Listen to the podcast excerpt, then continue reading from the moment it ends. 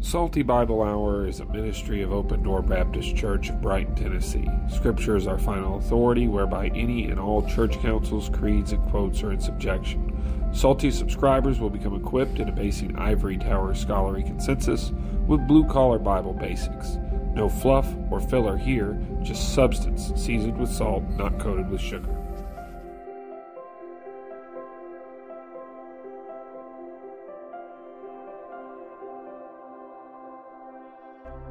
All right, so we're do things slightly different. I want to hand the wheel over immediately. I know you want to start in Second Timothy. This is following off of our video on interpretation. I do recommend to watch that first before you get into this because it bleeds over so much into what we're going to talk to about today.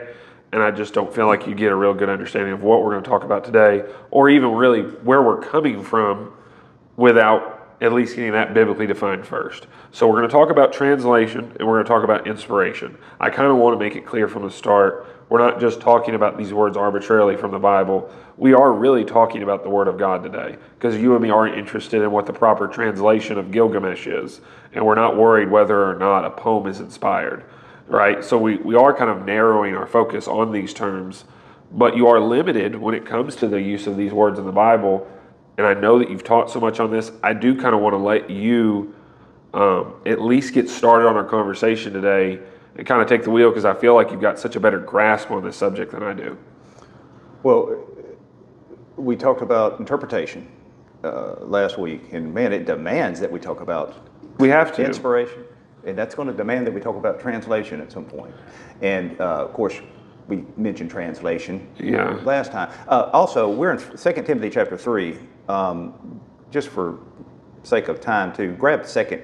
We'll look at Second Peter chapter 1 in a moment. Okay. So kind of mark that, Second Peter chapter 1. But, uh, oh, second, second Timothy chapter 3 is where we'll start. Bible says, all scripture is given by inspiration. There's the word, and uh, surprisingly, that's the only time you'll see that word in your um, New Testament and oh, did I say Second Peter 1? And we'll look at Second Peter 1 in just a moment. But uh, so, all scripture is given by inspiration. I got a question, and you don't have to answer this, just think about it, okay? Here's a King James Bible. I believe that is the Word of God. Yeah. Is this Bible inspired? You don't have to answer that because I'm not trying to set you up. Let me, can I just tell you a conclusion that I have? I want, yeah, let me, Go before ahead. I say anything, let, let me hear what you're saying because I feel like if I can, I'm just going to augment it. It's going to, it's go, the answer that I have will uh, probably offend a King James Bible believer. Okay. Let's qualify it. And after, I believe that when I give the calculation that led to that conclusion, I believe they, uh, a King James Bible believer will concede, okay, uh, I'm going to say no. Yeah because I've heard it's the argument inspired. of like not can I can we can I throw this on you before because I feel like this is the problem we get into these discussions. If you have any sort of knowledge on this, to the average person who's just watching a video on the Bible, it feels like I'm making it too complicated. I feel like if you have any real knowledge of this, you'd realize how deep the depths are. Oh, yeah. You can step off into an ocean on this topic. Mm-hmm. And what I feel like when people ask that question is there is like this qualifying attack against King James Bible believers of double double, double inspiration. inspiration. Right. And so when you ask that question, I'm laden with that attack, mm-hmm. and I want to answer an attack that's not maybe even being presented here. Right. It's a uh, that's framed against person uh, some extra biblical doctrine called double inspiration, and which we don't believe. I, I, don't think I have any biblical uh, reason to believe that or to yes. have to assign that. Again, is this Bible inspired? I'm going to say no. Okay. Because nowhere is, nowhere does the Bible, the best evidence is internal evidence. The best thing you're going to learn about the Bible is what the Bible says about itself in the text. So it never claims to be inspired. Furthermore, no, no writer of the Bible ever claimed to be inspired. Scripture is not inspired. Scripture is given by, by inspiration. Inspiration. We're talking about inspiration. Um, so, what what is inspiration? Uh, you'll have to define it with the Bible. So, Scripture is given by inspiration, and this is a good one right here. Uh, 2 Timothy, uh, of course, I quoted, did I quote the full verse? All scripture is given by inspiration of God and is profitable for doctrine, for reproof, for correction, for instruction in righteousness. So it's given by inspiration. We might want to learn what inspiration is. And uh, 2 Peter chapter 1, Bible says, in verse number, we started out last week with this about the interpretation. In verse 20, Bible says, uh, oh, verse 20, knowing this first, that no prophecy of the scripture is, see, you got to ask yourself, what is scripture? See, uh, prophecy of the scripture is of any private interpretation. Watch this. For the prophecy came not in old time by the will of man, but, here's your inspiration holy men of God spake as they were moved by the Holy Ghost. They spake as they were moved. So those men were not inspired, but they were moved by inspiration. So uh, nowhere are you told that Scripture is inspired. Nowhere are you told that any writer. And words have meanings, okay?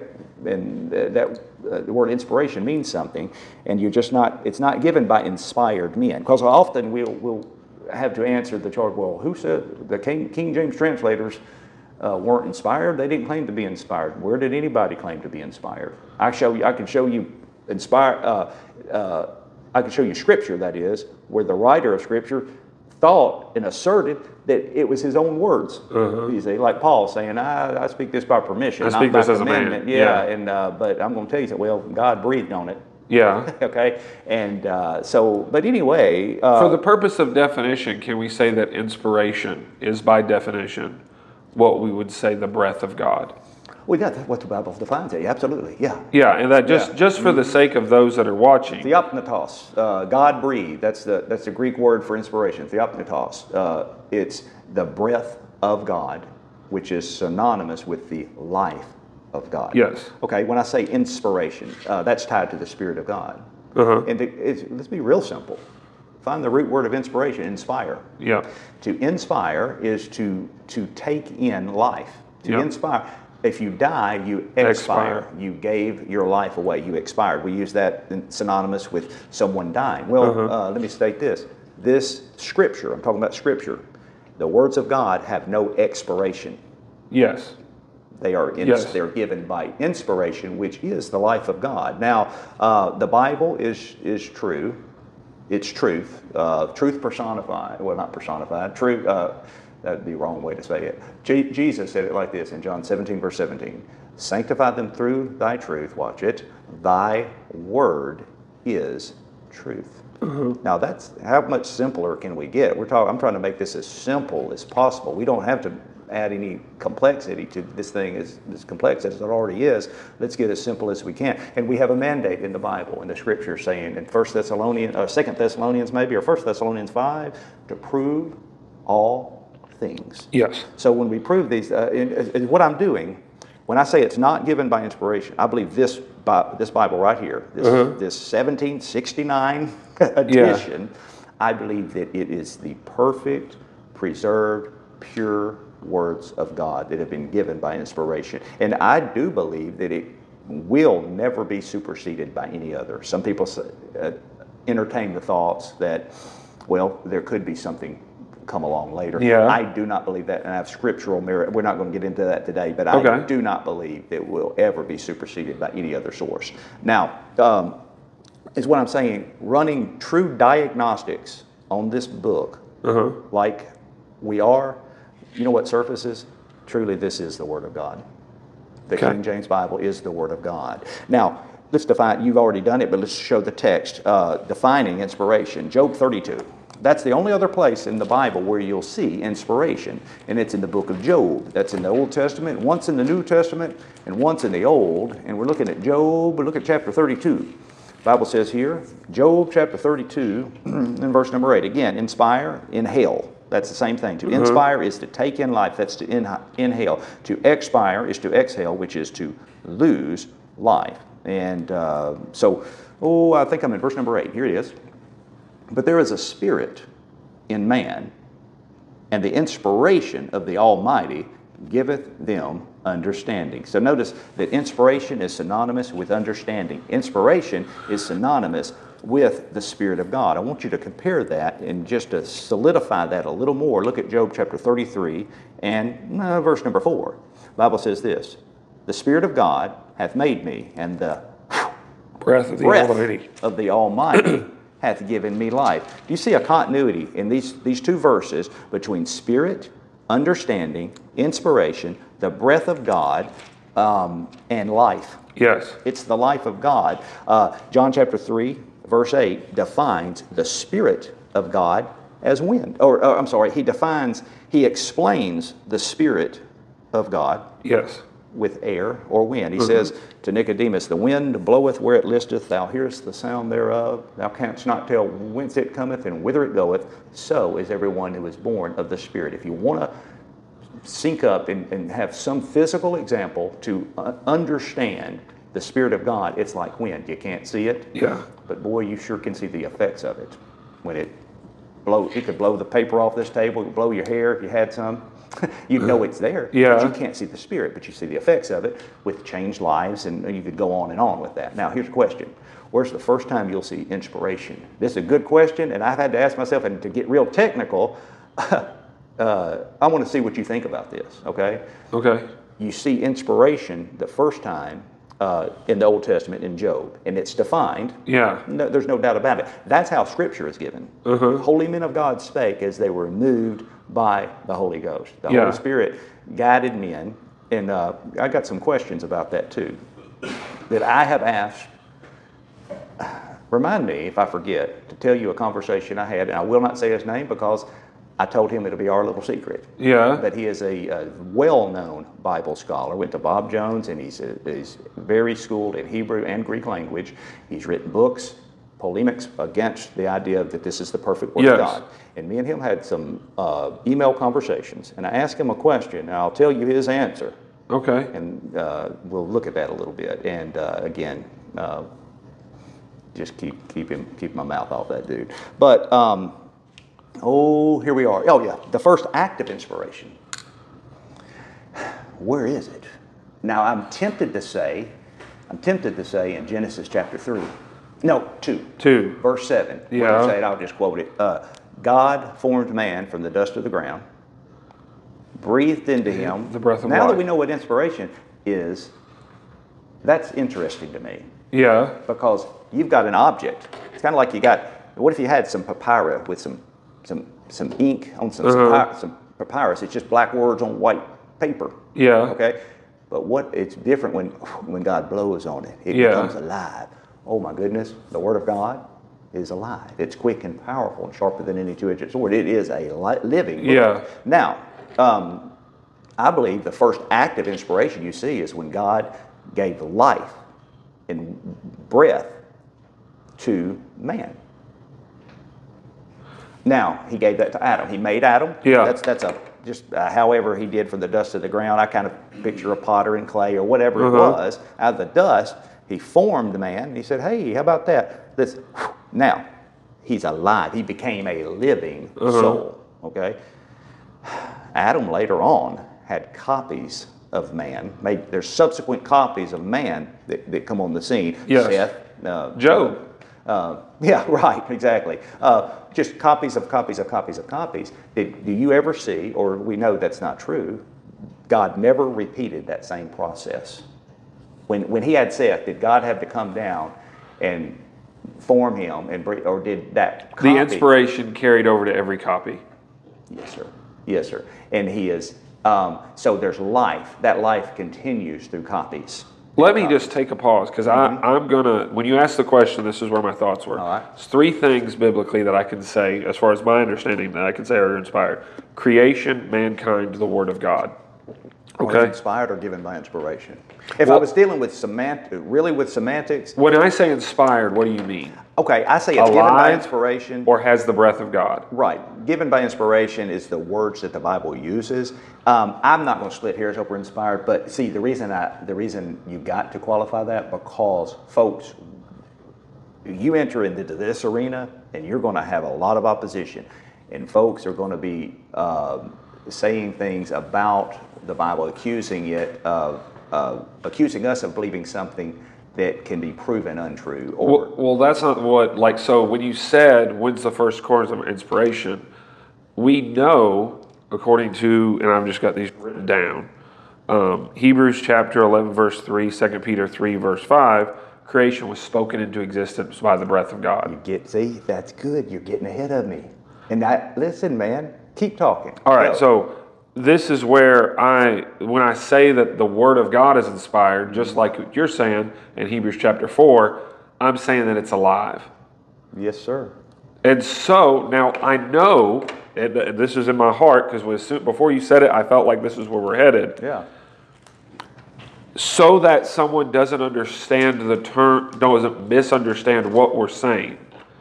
The reason why there's this trigger in me to say, well, the, the scripture, this is scripture, and scripture is inspired, and scripture can be unbroken, but the reason why I want to say that is because it is alive. Given our conversation on interpretation, is it alive to a man that doesn't have the Holy Spirit? or is it alive by itself? Hmm. Because that kind of feels like that's where you're headed is that without the augmentation of the Holy Spirit upon the text, hmm. it's a dead letter. Right. I believe that. I believe it, it's alive whether you believe it or not, or whether you are in, in convergence with it. But the Spirit of God in you is what's going to open your understanding uh, to see that. So, Yeah. yeah. There, that's uh, So that's, why I would say if I even if I believe this to be the word of God, by believing it to be the word of God, I must believe it's inspired. Right? Because the Bible lays out that the word of God is the breath of God and therefore the life of God. And every man who spake the word yeah, of God if you twist, if you if you use the verbiage like that, there's no problem with that. Yeah. Right. That's where my mind's mm-hmm. at with it. Right. Now, that's not what I feel like what you're saying. I feel like what you were saying I would was say the second- technically, I would say technically, let's get practically, it's inspired. There's no problem with that. If I had to really get technical, it's given by inspiration. Yeah. It's preserved. It's preserved. And I, this is what I would say with that. Mm-hmm. The inspiration that Job has, that he says he has in, in Job chapter 32, is the inspiration that the King James Bible has. I believe that. Yeah. Mm-hmm. They were both breathed into. How about this? It's the inspiration, not that the King James Bible has. How about let's just say It's the inspiration the Word of God has. The Word of God has. The the fact that it's the King James Bible surfaces later. You So this is the semantic. All right, so this is where I knew I'd trip up on this thing. I got technically I'd get murdered for saying what I just said. So you pointed out. Thank you.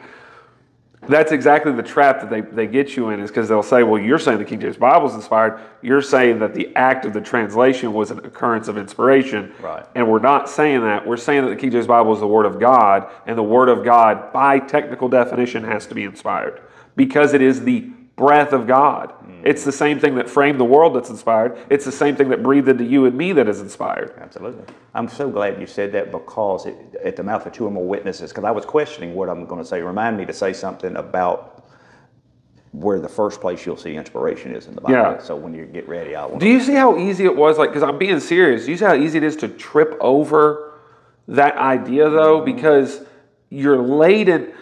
I don't know if you've moved past this with this subject or not, because I haven't moved past this.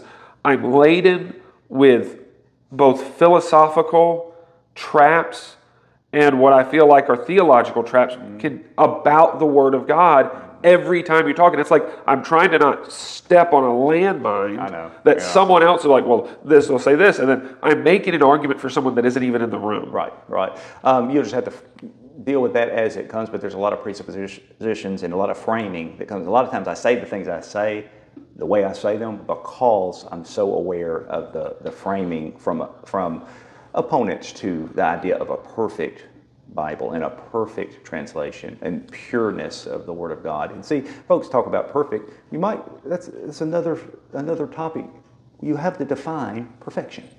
See, pureness and things like that. Well, uh, Sorry if I no, interrupted you that's there. I just like I feel like I've uh, got like I've got to unwrap the little knot in my head. There's uh, there's a lot of philosophical speculation and things and, and implications, uh, philosophical stuff that comes with this for sure.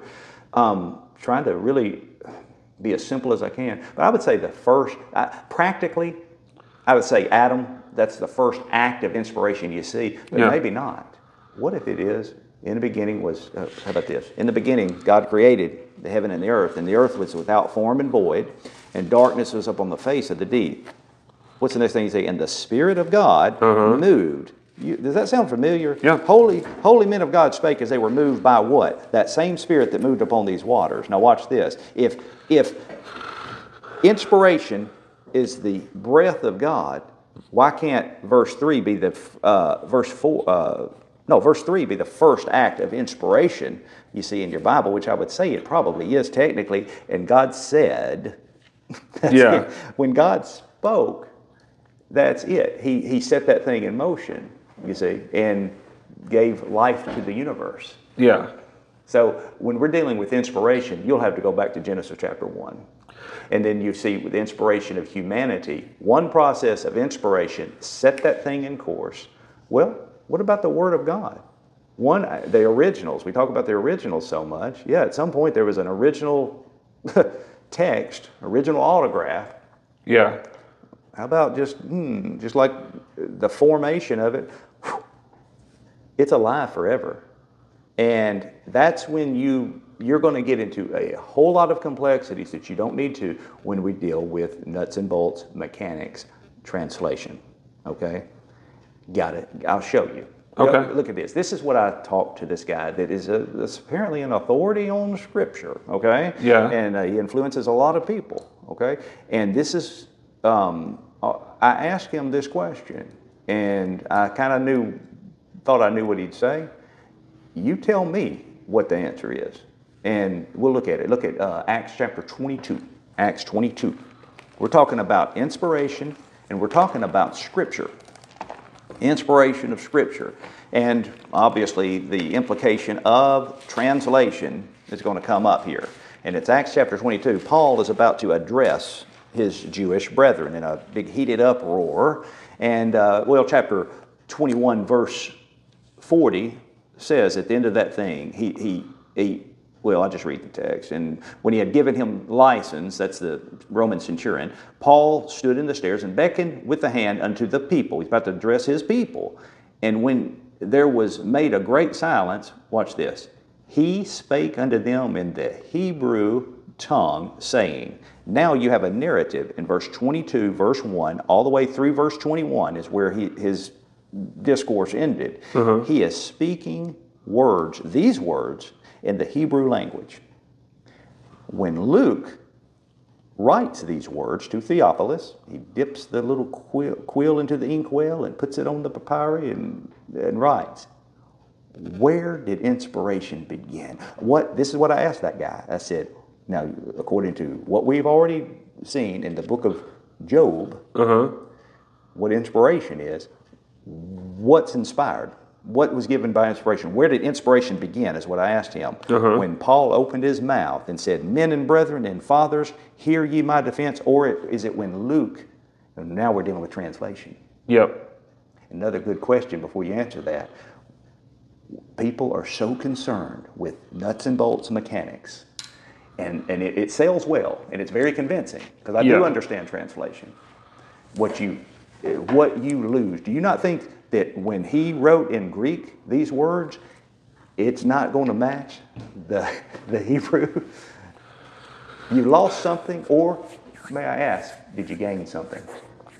I, Where I did would, inspiration begin? That's the question I The asked him. inspiration has to begin when he speaks because it's as men of God spake. And the whole element that God's going to lay out, like we talked about last week, the word of God is always first spoken. Okay. Right? So it has to be spoken. Well, it, not a, ha- it is spoken. So if we had the original autograph of what Luke wrote here, you've got the you do have you know what you have an autograph, not to be confused with a manuscript. Yeah. An autograph is the original. Original text. Yes, it's original. That what do you value most? What Paul said or what he you understand? Or Yeah. are they both synonymous? They're both they're both of equal value. Now I asked that man this, and he said in writing, inspiration began when he wrote it. That's not Bible. No. That's scholarly consensus. Yes. But inspiration begins at the mouth, Yeah. not the pen. Holy men of God spake. Most of the men who are who claim authorship to the Bible didn't write it. Yeah. Paul didn't write most of what he wrote. You understand? Yeah. But he's the author, the human instrument of authorship. But Uh-huh. there was another penman. You see, look at Jeremiah with Baruch and things like that. So, uh, so a question is this, and it, it takes it takes a lot of consideration. But then again, it doesn't take much. did um, these words? I guarantee you, words were taken away and words were added in order to to to that summary and to put that into the Greek language. And furthermore, what we have here in the English came from you know that thing was in Latin before and then then Greek. Yep. Okay. Have you lost anything? Okay, they say, yeah, No. no, you have not. No. They're, they're words because what is translation? You see, you got to get into translation. What is translation? You see, it's a, it's a, it's a metamorphosis. It's a change, It's but a it's the same. You understand? It's better every time. So, um, question is this: inspiration? Yeah, uh, with Luke, uh, did did, tran, did inspiration begin with Paul or with Luke? You just said the right answer. Yeah, it's there with you Paul. go. Uh, but if you are, so I would, if you, in the world of scholarly, Can I say it like this? This is a better way to understand Uh-huh. this. When Jesus Christ spoke, God in the flesh, were the words that came out of his mouth inspired, or the words that got written down in Matthew, Mark, Luke, and John inspired? right? Right? They were translations. Even if you're going translation in the text of speech Right. To writing, Right. it was a translation that occurred. Uh, yeah, it was dictation. If it was the same, Yes. if it's the same, uh, they were. I mean, a like change ta- from yes, it. The absolutely. Mm-hmm. definition of a change from, like you're going to see, the only three times you have translated in your Bible are 2 Samuel 3, Colossians 1.13, Hebrews 11.5. Right. Those are the only times that those words are used in your Bible. Mm-hmm. And like you've already stated, it's always an elevation of what's happened. Mm-hmm. Now, what we're not saying here, what, let's say what we're not saying. We're not saying that every translation of the Bible is better than the translation before it, because if we were to say that, then the Message Bible is better than the King James. It's the translation of the words of God. The words of God.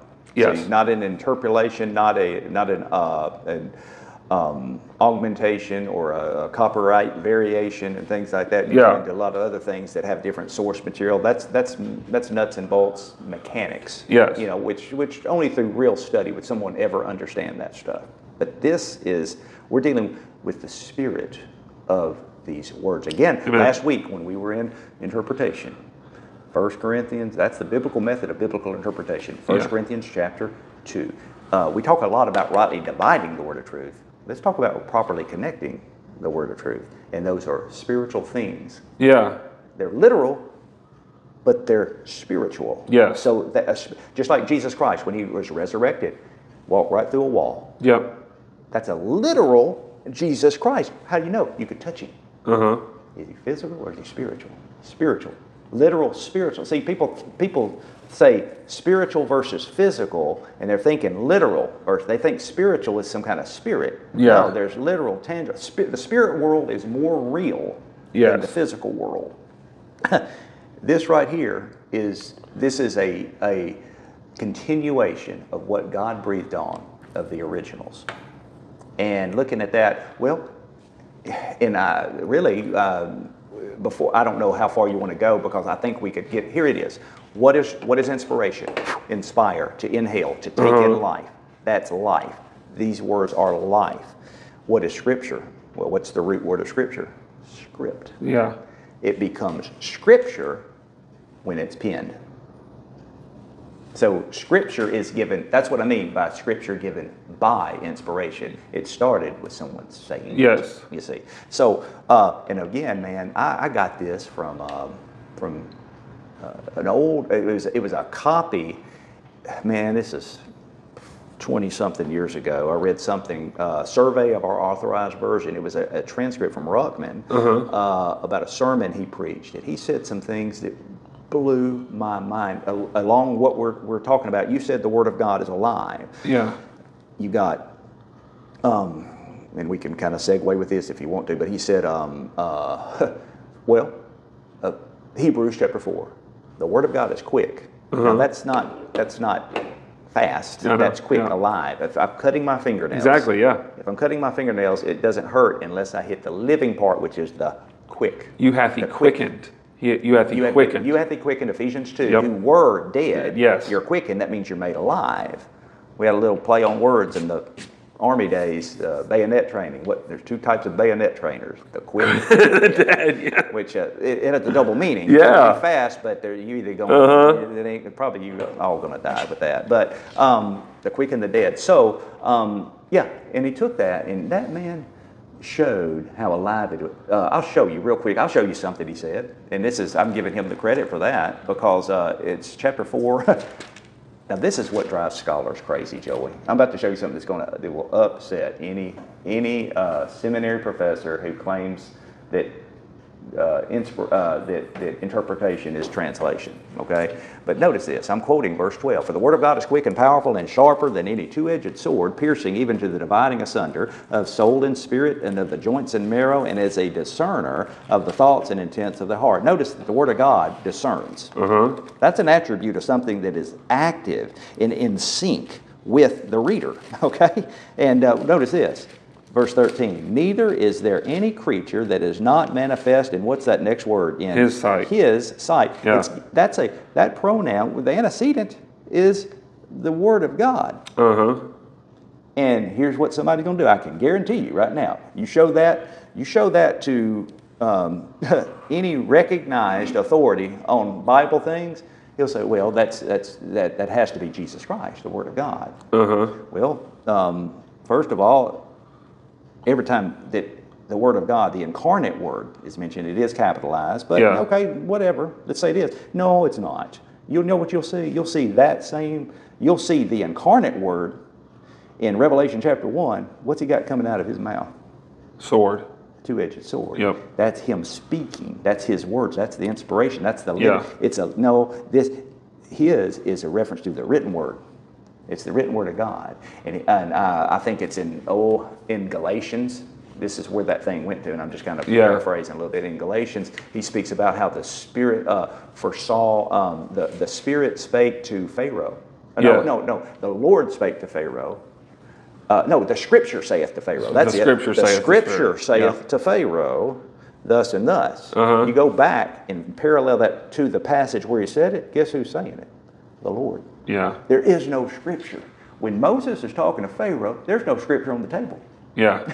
Genesis yeah, that's right. There's no Scripture, but he's equating the Lord with Scripture. You sure you want to minimize Scripture and let's be flippant about it? Or is it something much bigger than what we realize it is? He said another place, I forgot where it was, maybe Romans, I don't know, I'm guessing.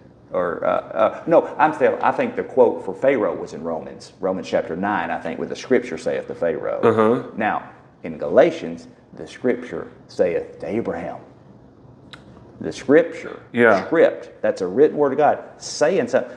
There's no word. You know what? You'll go back. You'll go back to that uh, narrative in Genesis, and the Lord said to Abraham, Yeah. You cannot get the living word. That's how alive Yes. the Bible is. It's so alive. That is the mind of God, is what we're looking at. Yes. So, with that being said, you, um, I know, I know the framing that comes with that, and, and unapologetically, that is my stated position on inspiration and interpretation, and those things tie together. And if you're going to speak with any authority on Scripture, you need to deal with what those words mean. And if they mean something else, I would challenge anyone to please show me. Yeah. I don't think that there's any, this is the thing that is constantly combated. I don't think people realize what the divide truly is with where we're talking about. And like, I know, like we've already said, we're talking about interpretation. These two videos, or maybe this will be two videos, maybe we'll do a standalone video on translation. I think we could do 10 standalone videos on translation if we really wanted to, but I don't feel the need to drag out every single subject or if, like we're going to get it to completion. I don't know that this is the completion of these topics and we won't redress these in years to come. But with all that in place, the reason why we are saying this is because most scholars today would number one say that the text that you have available to you is not inspired, right? Does not carry over inspiration from the original, right? Number two, they would say that no translation can be inspired, or which is a difficult argument to make on the basis that they themselves use a translation of the Old Testament when translating the Bible into our language today, mm-hmm. right? So they're making a confession about that that they then don't uphold practically. I wanted to go to Acts 4 because I wanted to talk about something that happens here. Now, if I could lay out, if we could lay out the framing that inspiration starts at the mouth, right? Uh huh.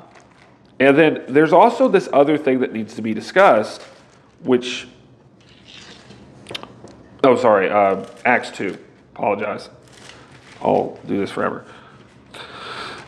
Ephesians 6:17 says that the word the spirit the sword of the spirit which is the word of God. Okay. So it's the weapon by which the Holy Ghost uses, right? So that like that plays into the idea that um, essentially that the spirit of, that holy men of God spake as they were moved by the Holy Ghost. The word of God is a weapon which the spirit of God wields, right? In Acts 2, an amazing thing happens where the Holy Ghost comes upon men, and then they are going to speak what will be the Word of God. Mm-hmm. But watch what happens. Acts 2, verse 1 And when the day of Pentecost was fully come, they were all in one accord in one place. And so there came the sound of a heaven as of a rushing mighty wind, and it filled all the house that they were sitting. And there appeared unto them cloven tongues as like as of fire, and it sat upon each of them. And they were fi- they were all filled with the Holy Ghost, and began to speak with other tongues as the Spirit gave them utterance. And there was and there were dwelling at Jerusalem Jews devout men out of every nation under heaven. Now, when this was noised abroad, the multitude came. Sorry, I'm going to have to prop this up. Came together and were confounded because that every man heard them speak in his own language. And they were all amazed and marveled, saying one to another, Behold, are not all these which speak Galileans? And how hear we every man in our own tongue wherein we were born? At least 15 different languages are spoken at once. Which one has the inspiration of God if no translation can be inspired? Say all of them. That's the only way you could biblically interpret that. That if the Holy Spirit of God, you're going to see this, this that He speaks, mm-hmm. And the rest of two is what's being spoken. Mm-hmm. That was spoken in 15 other languages So you before. agree with what I said? I said all of them. Absolutely. Nothing- yeah. It's the only argument that can be made. And one of the greatest things that's been levied, like almost like there's a weapon against people that believe in the King James Bible, is that, well, you, you believe that no one else can have the Bible in their language. And I'd say we're the only ones that do believe that people can have the Bible, the Word of God in their language. Mm-hmm. You're the ones that don't think anyone can have the Word of God mm-hmm. because you don't think that this is the Word of God before you. And what you said made me think of another place where there's multiple translations. Okay? I don't know about the perfection of how that, that carries over. I just don't know. I know this. The, the English language, I truly do believe, and that's another subject, is prophesied that it will be the English of the, the language of the last days. Okay. English, okay, and we obviously history has shown that it is the language of commerce and uh, uh, air traffic control, every language of the internet. It's a universal language, Yes, yeah. and it's the language now. Well, God in His providence. See, we're dealing with providence. Yeah. And when we see that, the winds of providence. How about that? Okay? and it, it- and sometimes, uh, you know where my mind is going when you're reading this stuff. You know what I'm thinking? I'm playing devil's advocate. Yeah. Oh, but look at you, what you, and I'm, I'm catching all this stuff. I don't want to get in that trap. Yeah. The way I deal with things like this is like I love dialoguing with opponents Uh huh. uh, in a good faith dialogue, and just if they'll lead the dance, I'll stay in step with them and be as honest as I can about that. Yeah. And uh, because there's so much, um, so much that comes with that. Well, um, have you ever considered? Okay, here's what I would say. If you say, well, you know, let's let's let's uh, frame this thing like opponents of our stated position that this is the perfect word of God. Yes. If you want the perfect word of God, I say learn English. Okay. But let's say you don't. Let's say you're, Yeah. Uh-huh. you're, you're Swahili or something like that. Let's give you a translation. Where are we getting the translation from? yes. I'm going to say, you know, that little textus receptus little position that said, listen, we're way beyond that, okay? That the TR, this ain't a translation of the TR. It, it is. I don't think any. I don't think that's a good argument oh, it's because terrible. Yeah, there's. It's an eclectic text. There's no doubt. yes, So I would say if you want a translation of an uh, Philippines or anything like that, translate it from this right here. and I don't have any problem. This is why I think people have a problem with that, and this is what I'm going to say. I'm going to say this right now as a King James guy, and I I don't care. I don't really care how it comes off. If you had to put before me the autographed words of Paul in Koine Greek mm-hmm.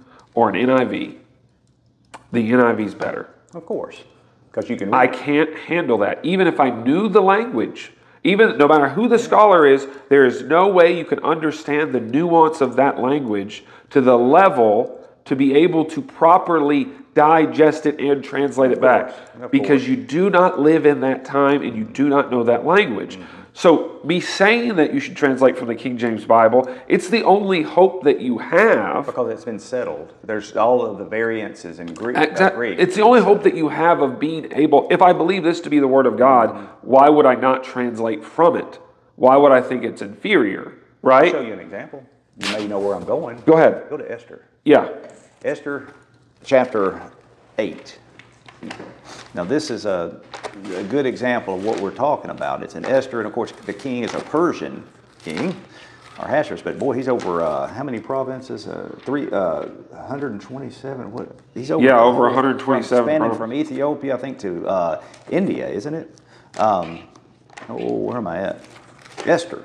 Esther, Nehemiah, Ezra, Job. I think that's how it goes. Yeah. Something like that. Let me go to Esther. Now, there's a decree after Haman that everything uh, has been reversed, and Haman has met his doom and trying to annihilate the Jews. Notice this, man. Uh, I hope I can find the right text here. And it is, he's going to send out a decree. Ah, let me see. Oh, I'm in Ezra. Let me see. Ezra, Nehemiah, Esther, Job. Let me get the right book. Let me get the right book. I knew something wasn't looking right. Yeah, here we go.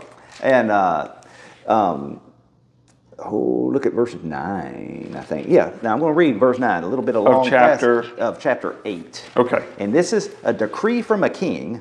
There might be something to that, Joey. Could I could I play Yeah. that? a minute? Where the word of a king is, finish that for me. There is power. Okay, that's that's a Bible fact. It might just if God's going to give us a perfect Bible, I believe it would be under the auspices of a sovereign. There is no one more powerful on planet Earth than our Ahasuerus right now. Yes. At the time of the King James, listen, you've got the authority of a king. Yeah. Okay, and find someone more powerful than Britain at that time. Yeah. Understand? Uh, and that's always been the case with preservation. If we're, we're not, I'm, I don't mean to get off topic, but if we were talking about Yes. preservation, how did God preserve them Jews? Amen. heathen kings Cyrus, Artaxerxes, Darius. You see that? Yes. And those they preserve them kings. I just wonder. I like seeing continuity like that. I see value in that. That's for me. I'm sure other people could minimize that and I think there's that. a convergence thing there. Like what when I make an argument for the King James Bible and the text of the King James Bible, I always make it. I, I always make that argument from the position of preservation. That is the argument that I make, and the reason why I make that argument is that preservation is a proven doctrine of the Bible, Okay. and I can't just believe it for my. To, to believe in preservation for your own personal mm-hmm. salvation and not to believe it for the Word of God, which is said to be put above the name of God, is very conceited, right? So you have to believe in the doctrine of the preservation. Nobody who is a Christian cannot believe, like, you cannot believe that the Bible is the Word of God, or you can't believe that there is a such thing as the Word of God without believing in the doctrine of the preservation. Now, that's an argumentation that I'm making, right? Mm-hmm. So the thing that you're about to say, if you said, What is that? I said, I absolutely believe that's prophetical. I don't take it as this is an authoritative position. It's not my this is for someone It's to a- yeah. understand. It's I like think it's uh, an, augmenting embelli- an embellishment yes. on, on the foundation that we're watching. But you can't, if you want to minimize that, go ahead. Now, with preservation, my thoughts are going crazy. Yeah. Right? Because what's what's an advocate of, a, of multiple versions mentality? Going to say no no perfect translation, that kind of thing. It has been preserved in a plethora. And a plethora, a wealth, an embarrassment of riches with all of the manuscripts, all Yep. of the resources we have, all of the versions we have. That's where it's at. Well, Do you know what that is? Yeah. That's preterism applied to the Word of God. Okay. Because absolutely that's how God preserved Israel by dispersing it. Absolutely that's how God preserved His Word. That's why this Bible has Latin, it has Greek, it has Aramaic, it has Hebrew, Okay. Now, when you say it's been dispersed, let's qualify that. Israel was scattered. and then regathered. Watch. He read right. Ezekiel 37, gathering, Uh-huh. gathering all the everything together. Well, what Watch happened with the Word of God? It's been ga- It's been gathered together. That's what I'm saying. That's it, right there. If you can't see that pattern throughout Bible when it comes to everything, you are missing out on one of the deepest truths Glad you of Scripture. Because another thing, here's here's the consensus. Okay, um, those folks have have years and years of. Again, there's a lot of money to be made with publishing companies. They've got their spokesman. Yeah. they're very good at what they do. okay, uh, here's and I must concede. Heaven and earth shall pass away, but my word shall not pass away. Uh-huh. Okay, I've used that a hundred times in defense of preservation of this text. Yes. I don't think I can do that anymore. I think the context shows just that saying of God. Yeah. Let's make that another topic. At some point, let's talk about preservation. Let's ask the hard questions that are framed against that and see if that can meet the demands of Scripture every time. Because where it can, we must concede and be honest that it can. Okay? But like if I was, in other words, uh, sometimes it's just a saying that comes to pass. Yes. It's not the written word of God.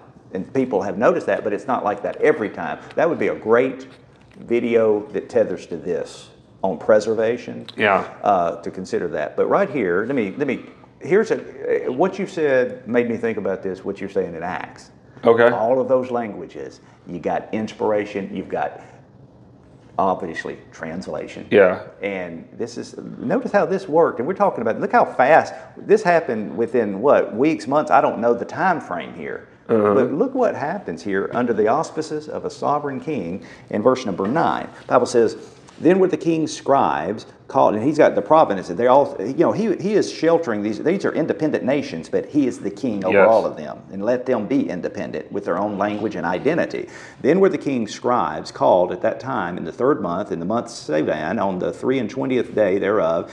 And it was written according to all that Mordecai commanded to the Jews and to the lieutenants and to the deputies and rulers of the provinces, uh, which are from India unto Ethiopia, and 127 provinces. We're dealing with multiple languages, unto every province according to the writing thereof, and unto every people after their language, and to the Jews according to their writing, and according to their language. Um, so you've got a, a king putting out something in writing, Yeah. and he's translating from his language, Uh-huh. the king's language, putting it out there. And I got something else in Isaiah uh, 19 that kind of shows, uh, maybe not.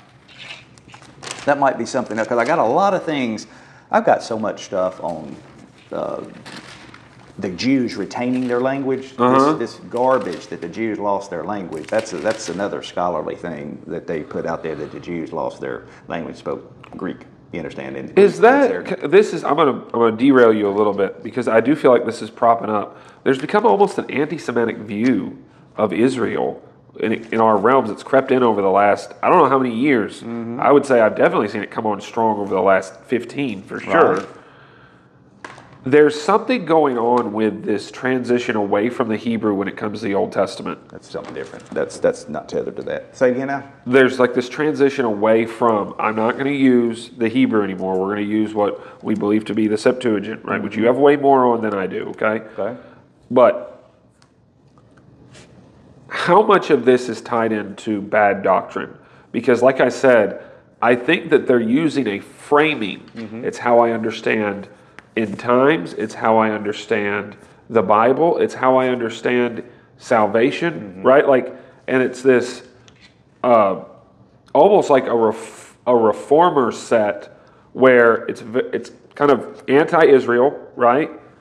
It's It's anti-scripture. it is anti-scripture, but that's what I'm saying. It's it's got all of these elements, and then when you you try to talk to them, you realize like, oh no, that's a whole framework by which you're interpreting everything that comes through. Like you've got these lenses that you put on, and this is how you approach every subject. Are you talking about a, a supposed pre-BC Greek? yes, exactly. That'd be good. Uh, At some To point, devoid the Hebrew. At some point, we may need to discuss that in a very slow and systematic way. Yeah, I'm not going to be able to do anything today. I just didn't know Yeah, if you well, see it, that. it would take it would take a solid hour and a half probably, but it needs to be exposed and shown. Let's get the whole story. Yeah. Okay. Uh, a lot of it comes with people spending much more time in history books, in Greek lexicons, and Hebrew lexicons, and um, and standing on each other's shoulders and parroting what other people say. They've missed the scriptures. yes. There's no doubt about that, and uh, they're and they're they're ignoring manuscript evidence. uh, we, I could talk about that at length, and that's another great. Uh, I don't topic, know- which is um, Have, you don't have we chased the the- rabbit trail? Have we talked Uh, enough bit, about But here we go. scripture and Um, all these things? Because I feel like I want to do this again, It's all and I'm I want to restart from that. Yeah, is, I think right now with inspiration, Uh huh. I think we've we've pretty much covered it in a, in a pretty concise way, and we stayed on point. Yeah. You can't discuss inspiration without preservation. I like what Gipp said. Gipp said, uh, inspiration is a blank sheet of paper. Yeah. You know, with that God uh, uh, allowed men to write the Yes. original autographs. Preservation when he takes those and has copies of copies with divine providence of keeping his word. Now, were they? Uh, and nobody. I'm not advocating the Bible was always intact. Always, the Word of God doesn't guarantee there's always going to be an intact Scripture. The words are what will not go away. You understand? Yes. That's the difference. Now they are in one codex. Yeah. You see. Now, um, so uh, said it like this: uh, inspiration. You know, we're having him in in February. I know. I, I'm excited about it. Yeah, Sam Gipp.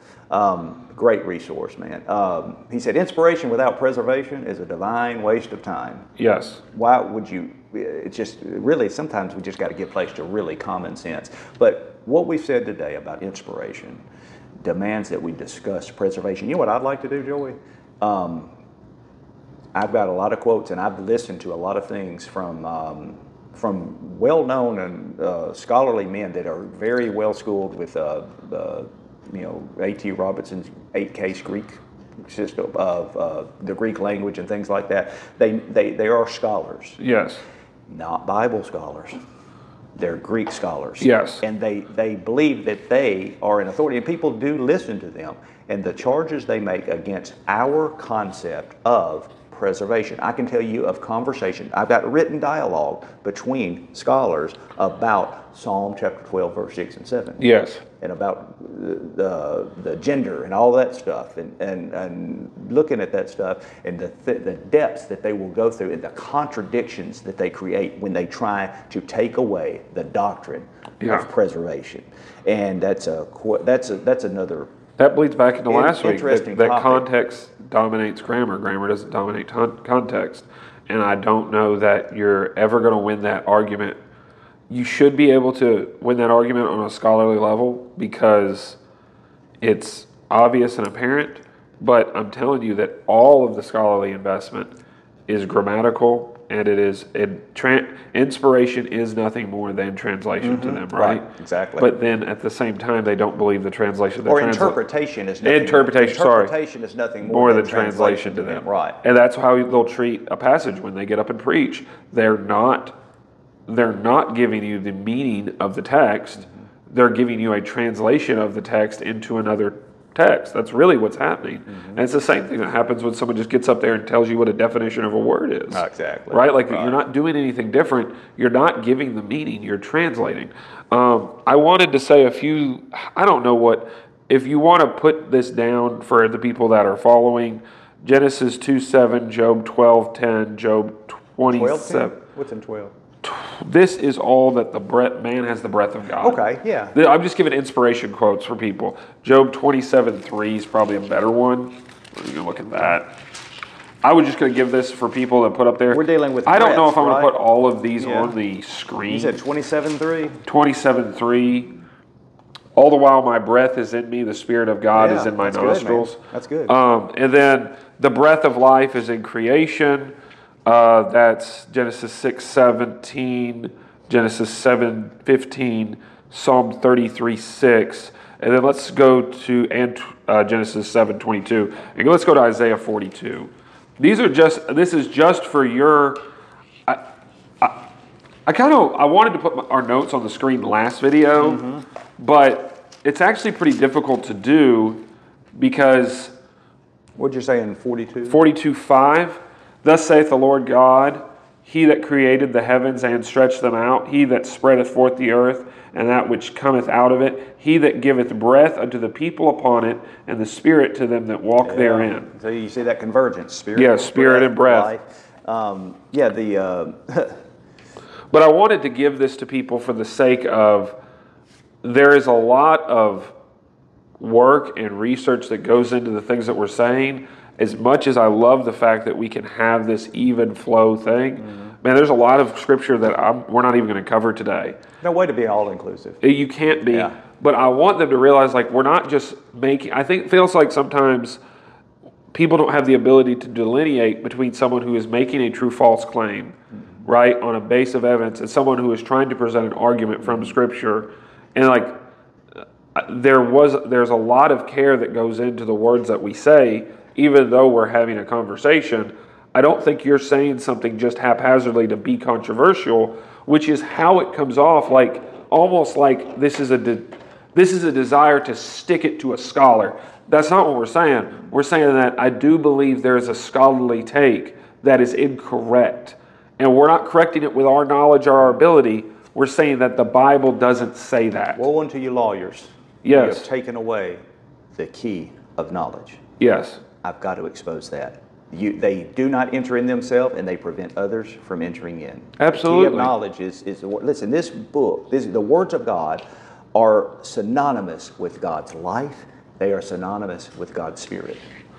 And you and me are openly confessing by the last two videos any revelation that we can provide, it comes from the Holy Spirit of God or His Word. And then probably a combination of Conversions both. on both. If it's if it's from the Holy Spirit of God with no with no scriptural authority, Yes. then we throw that out. You uh, now there's some nuances that obviously God will give people to to for for me. Yes. That it's something that I couldn't articulate to others. Yeah. I feel like this is the element that the Holy Spirit plays. He'll take the vessel and he'll fill that vessel with what's appropriate, right? And like, this is what I'm saying. There's a depth and a knowledge to you and me that doesn't pair. We're not the same vessels, right? And when God will fill, when you get into His Word and the Holy Spirit of God will fill you up, it pours differently. Mm-hmm. It pours differently. It gets into different nooks and cracks of your life, and all of a sudden, I'm getting an augmented view of something I've never had before because God's using that vessel, mm-hmm. right? And you've had that happen a thousand times where I've read that, I've read that, I've read that, I've read that, and then another man will get up and he'll say something like, "I've never seen it from there." So church might be important. The Yeah. of ourselves with we might need to edify one, one another in love. That might be necessary for the I church see. of God. I see. You know. Yeah, yeah. Uh, Can we close? Can we close it? I don't know how to close this. I, I want a good way to close it. Go Um, ahead. Uh, the Bible says, notice just how scientific the Bible is. Uh, he breathed into, what part of Adam did he breathe into? His mouth or his nostrils? His nostrils. You know, that's a scientific fact. Any athlete will tell you, whether it's boxing or running, you take in through your nostrils, Yeah. not through your mouth. So, what we're going to do, I suggest this to learn a lesson. When you're running, you breathe in through your nose, out through your mouth. We're going to get a mouthful of water. We're going to go run five miles, only breathing through our nose. There you go. How's that sound? David Goggins style. Yeah, man. You know? you know, uh, there's a reward that'll come through somewhere. There's a reward in this. I don't know what it's going to be. Oh my god. It might be humor. Yeah. so, but anyway, just a uh, yeah, it's a good place to stop, man. Man, it's a uh, where, blessing. where we going next time? Uh, I feel like we could. We've Probably got preservation. preservation. translation. We we we touched on it. Not that. Not that. Uh, I want to be honest. Is what I'm trying to do. I'm not trying to. I'm not a salesman for the King James Bible. yes. You understand? I am an advocate for truth. Let it surface. I want to be able to acknowledge where opponents to our stated position have a point Yeah. and consider that. Uh, a- again, at any time, that's that's where you're going to get help from God when you're honest, honest with the script. Just be Can we say about it. this? This is a good way to to help understand the position we're advocating. I don't believe in the King James Bible. I believe in the Word of God, and it led me to this Absolutely. Bible. Absolutely. I believe in the Word of God, and it led me to this Bible. That is what I hope we'll be able to map out over the next couple of videos. Maybe I'll tell you something. Uh, you weren't at church last Sunday. I wasn't. You know what I said to the church? I said, I know we got people here with other versions. Uh huh. Okay, I'm not here to shame you. And I told the church, I said, and, and no one in here uh, is to shame anyone who has another version. Yeah. Okay, if you can't, if the God can't show you that, and let that uh, generate organically and naturally Yes. as you learn some things. And I said this, I said I would rather have a person in that pew with an ESV and a good heart Yep. than a person with the, the right book and a Pharisee's heart. Absolutely. I said, any day, give me that person with that with that inferior Bible that Yes. contains the Word of God.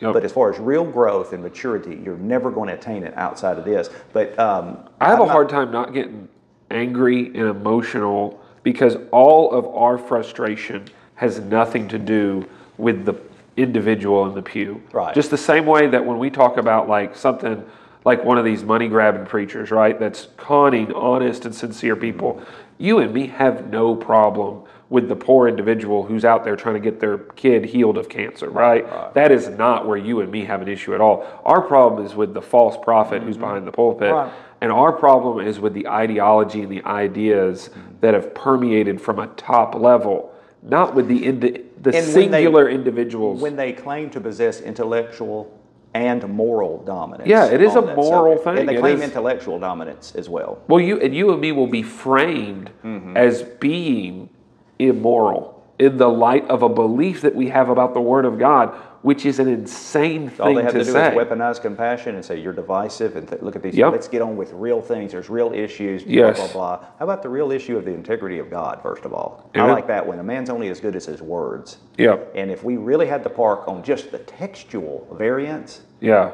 um, we may. Uh, I know what they're. I know what they're going to do. They're going the expansion of piety. They added words in here, and not. Yep. You know, I know all that stuff. I, well, I guess I don't know all of it. I can, but I'm pretty familiar with the framing of that. And uh, in in the world of academia, that's going to continue. There's nothing going to change that. Well, brother, let's just close it off there, and we will uh, we'll start run? next again next We're week. take a job. Let's go. Let's go run. All right, man.